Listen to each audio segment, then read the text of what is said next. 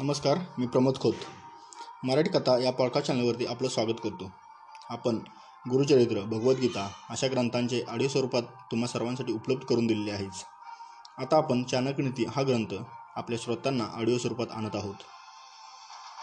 चाणक्य महान विद्वान तसेच अर्थतज्ञ हजारो वर्षापूर्वी होऊन गेले ज्यांनी फक्त आपल्या मार्गदर्शाने गुप्त चंद्रगुप्त या सामान्य युवकाला राजा बनवले. चाणक्य नीती हा त्यांचा ग्रंथ आजही तेवढाच प्रसिद्ध आहे आणि व्यवहारी आहे जेवढा त्या काळात होता.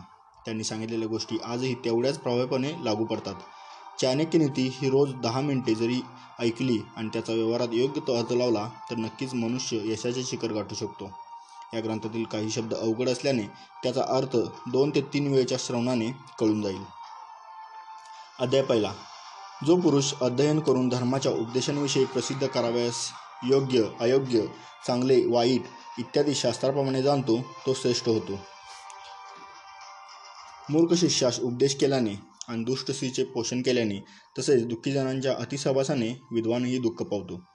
ज्याची स्त्री दुष्ट आणि मित्र तोही वंचक तसाच प्रत्युत्तर देणारा चाकर व सर्पयुक्त गृहिनिवास त्यास मृत्यूच प्राप्त यात संशय नाही. पुढे आपत्ती प्राप्त होईल म्हणून धनाचे रक्षण करावे जर स्त्रीनाश संभवला तर धने करून स्त्रियांचे रक्षण करावे.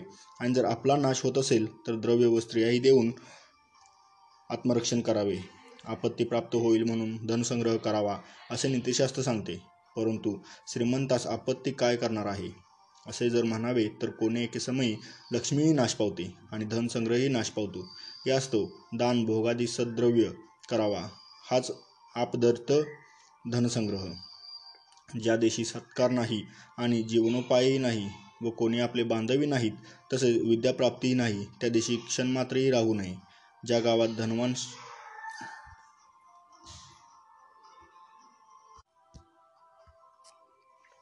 ज्या गावात धनवान क्षत्रिय ब्राह्मण राजा नदी वैद्य ही पाच नाहीत तेथे एक दिवसही राहू नये अशा स्थळी जो राहील तो सुख पावणार नाही.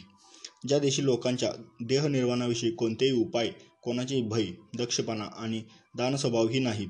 तेथे ज्ञानाने कधीही राहू नये. कामावरून नोकराची संकटकाळी बांधवांची आपत्तीकाळी तसेच वैभवक्षयाच्या वेळी पत्नीची परीक्षा होते. रोगप्राप्तीकाळी संकटकाळी धान्यपत्तीच्या वेळी शत्रुसंकटकाळी राजादारीच्या कामाच्या वेळी आणि स्मशानांत या ठिकाणी जो आपणा साथ करतो तोच बांधव जाणावा. जो अविनाशी वस्तू सोडून नाशिवंत वस्तूच्या पाठीस लागतो तो अविनाशी वस्तू सोडतोच. पण नाशिवंत वस्तू नाश पावल्याने या दोन्ही वस्तूंना मुकतो. बुद्धिमान पुरुषाने कन्या वरताना ती थोडी रूपही नसली तरी उत्तम कुळातील करावी.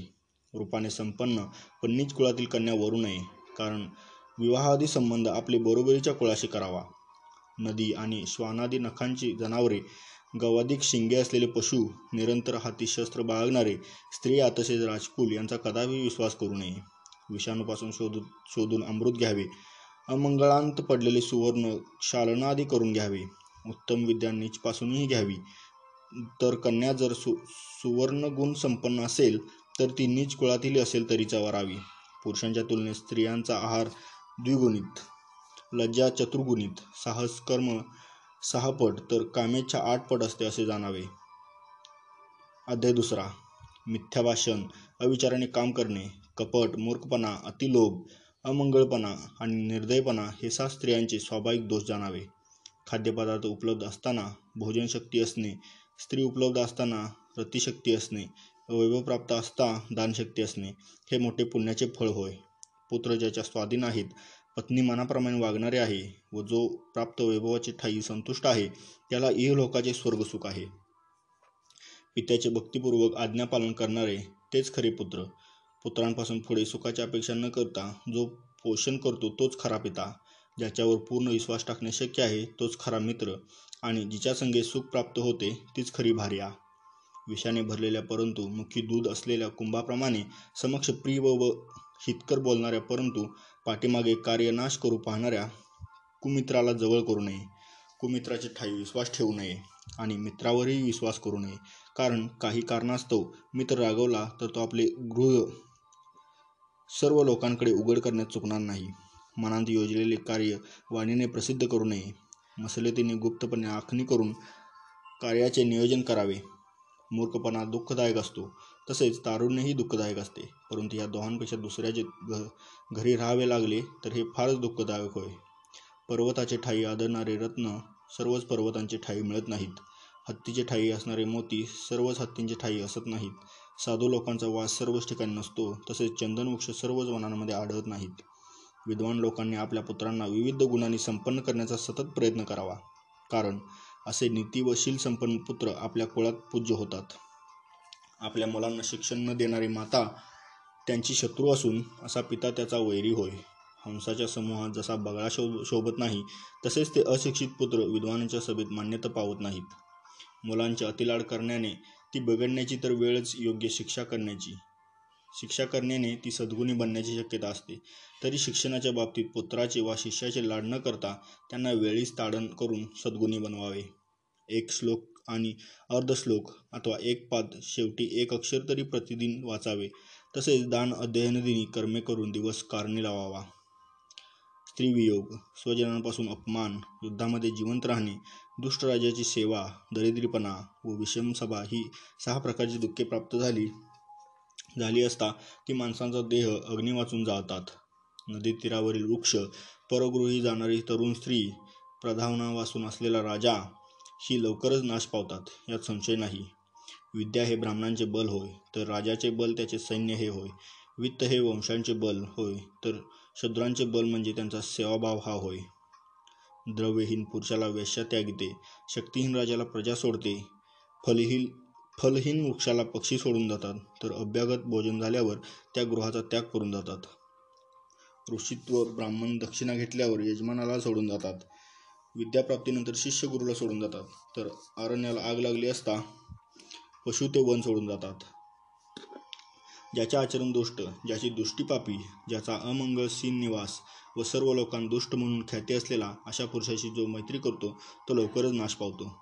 आपल्या समान असणाऱ्यांवर प्रीती केली असता ती शोभून दिसते. सेवा राजाची केली असता ती शोभते. व्यवहारामध्ये वाणिज्य शोभून दिसते तर सुंदर स्त्री स्वीगृहीत शोभून दिसते. अशा प्रकारे आपला अध्याय क्रमांक एक आणि अध्याय क्रमांक दोन संपलेला आहे. ऐकत रहा. चाणक्य नीती. बाय प्रमोद खोत.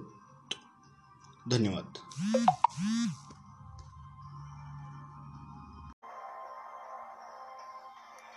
अध्याय क्रमांक तीन. उत्तम आचार कुलाला प्रसिद्ध करतो.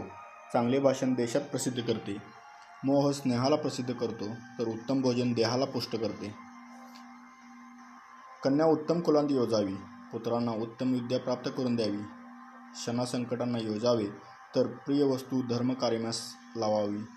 दुर्जन आणि साप या दोहांमध्ये साप बरा कारण साप कदाचित कालेश्वरून दंश करतो तर दुर्जन पदोपदी मर्मच्छेद करतो. दुर्जन फार घातक असल्यामुळे राजे लोक कुलीनांचा संग्रह करतात कारण कुलीन कुठल्याही परिस्थितीत त्यांचा त्याग न करता त्यांच्या पाठीशी उभे राहतात. प्रलयापुरुषी शांत असणारे सागर प्रलयकाली मर्यादा ओलांडतात मात्र सर्वच अभेद्य पाहणारे साधू पुरुष प्रलयकालीही मर्यादा ओलांडत नाहीत. मूर्ख माणसाला आपल्यापासून दूर करावे. कारण की तो दोन पायांचा पशुच होय. अनवधानाने कंटा जसा रुततो तसा मूर्ख आपल्या अगबानांनी सर्वांचा भेद करतो. रूपाने व यौवनाने संपन्न असलेले व श्रेष्ठ कुलांतले पुरुष जर विद्याहीन असतील तर ते सुगंधरहित फुले असलेल्या फळसाच्या वृक्षाप्रमाणे शोभा देत नाहीत. कोकिलांचे रूप म्हणजे त्यांचा स्वर तर स्त्रियांचे रूप म्हणजे त्यांचे पतिप्रत्य विद्या हे कुरूप पुरुषांचे रूप तर तपस्व्याचे रूप क्षमा हे होय. कुलाच्या रक्षणाकरता एकाचा त्याग करण्यास हरकत नाही. तर गावांचे रक्षण होत असेल तर एक कुलही त्यागण्यास हरकत नाही. संपूर्ण देशाच्या रक्षणासाठी एका गावासही काढण्यास हरकत नाही. तर आत्मनाश होत असेल तर पृथ्वीही सोडून आत्मरक्षण करावे. थंतर उद्योग करणाऱ्यांस दारिद्र्य प्राप्त होत नाही. तर भगवान नामाचा जप करणाऱ्यास पातकाची बाधा होत नाही मौन धारण करणाऱ्यास कलहाची शक्यता नाही तर जागृत अनन्यास कसलेही भय वाटत नाही. अत्यंत रूपवान असलेल्या सीतेचे हरण झाले. संपत्ती सामर्थ्यदिकांचा अतिगर्व झाल्यामुळे रावणाचा नाश ओढावला. दानाचा अतिरेक केल्यामुळे बळीस पात पाताळांत जावे लागले. यासाठी कोणत्याही गोष्टीचा अतिरेक टाळावा. समर्थ माणसाचा कोणतेही काम भारभूत वाटत नाही तर व्यवसाय करणाऱ्यांस कोणतेही ठिकाण फार दूर वाटत नाही. विद्वान पुरुषाला कोणताही देश परका वाटत नाही तर प्रिय बोलणाऱ्यास कोणताही माणूस परका नसतो. ज्याप्रमाणे उत्तम सुगंधयुक्त पुष्पांनी भरलेल्या एका वृक्षानेही सर्व सुगंधित होते त्याप्रमाणे केवळ एक सुपुत्राच्या योग्याने सर्व कुल शोभायमान होते. ज्याप्रमाणे अग्नीने जाळलेल्या वनांतील एका शुष्क वृक्षामुळे सर्व वन जळून जाते त्याप्रमाणे एका कुपुत्राच्या योग्याने सर्व कुल नाश पावते. ज्याप्रमाणे चंद्रामुळे रात्र जशी सर्वांना आनंदकारक व शोभायमान होते त्याचप्रमाणे विद्वान आणि साधुचरित अशा एका सुपुत्रामुळे सर्व कुल शोभायमान व आनंददायक होते. शोक व संताप देणारे बरेच पुत्र असून त्यांचा उपयोग काय? त्यापेक्षा सर्व कुलाला आश्रयभूत वाटणारा असा एकच पुत्र असणे बरे. पहिली पाच वर्षे पुत्राचे लाड करावेत. पुढील दहा वर्षे प्रसंगी ताडण करूनही शिकवावे. मात्र तो सोळा वर्षाचा होताच त्याच्याशी मित्राप्रमाणे आचरण करावे. पीडा प्राप्त झाली असता परचक्र म्हणजे शत्रुसेना आली असता भयंकर दुष्काळ पडला असताना तसेच दुष्ट लोकांचा सहवास प्राप्त झाला असता जो पलायन करतो तोच वाचतो. जन्मजन्मांतरीसुद्धा ज्या धर्म अर्थ काम मोक्ष यापैकी एकही पुरुषार्थ घडला नाही त्याचे मरण व्यर्थ होय. जन्माला येऊन पुरुषार्थ घडला तरच ते मरण सफल होय.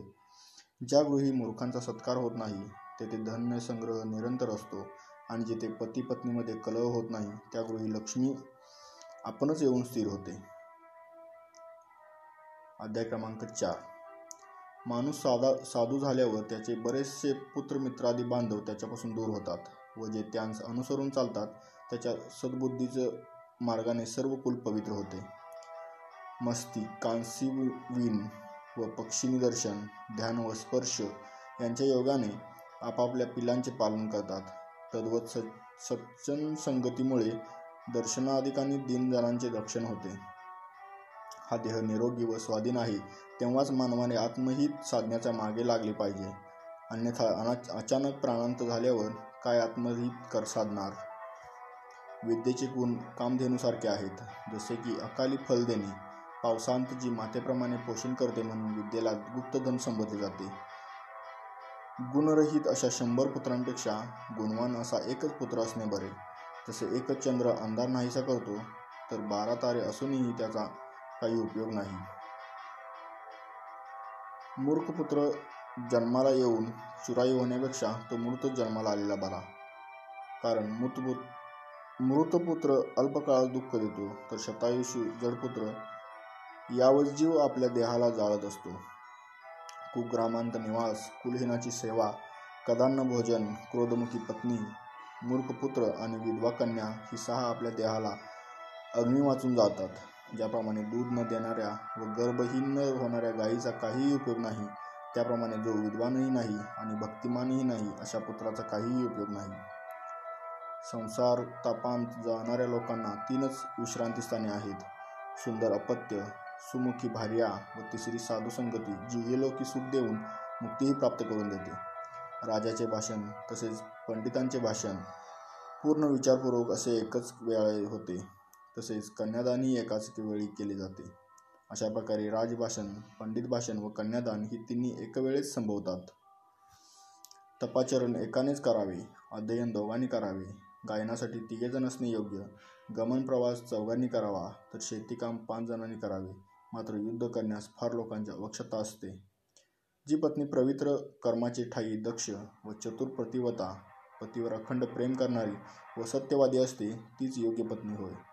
पुत्रहीन माणसाचे घर शून्यवत होय. आपले बांधव नसलेल्या दिशा शून्य भासतात. मूर्ख माणसाचे हृदय शून्यवत असते. तर दारिद्र्यामुळे सर्वच गोष्टी शून्यवत भासतात. ज्याचा अभ्यास नाही त्याला शास्त्र विषयासारखे वाटते. अगोदरच अजीर्ण झालेले भोजन हे विषासमान वाटते.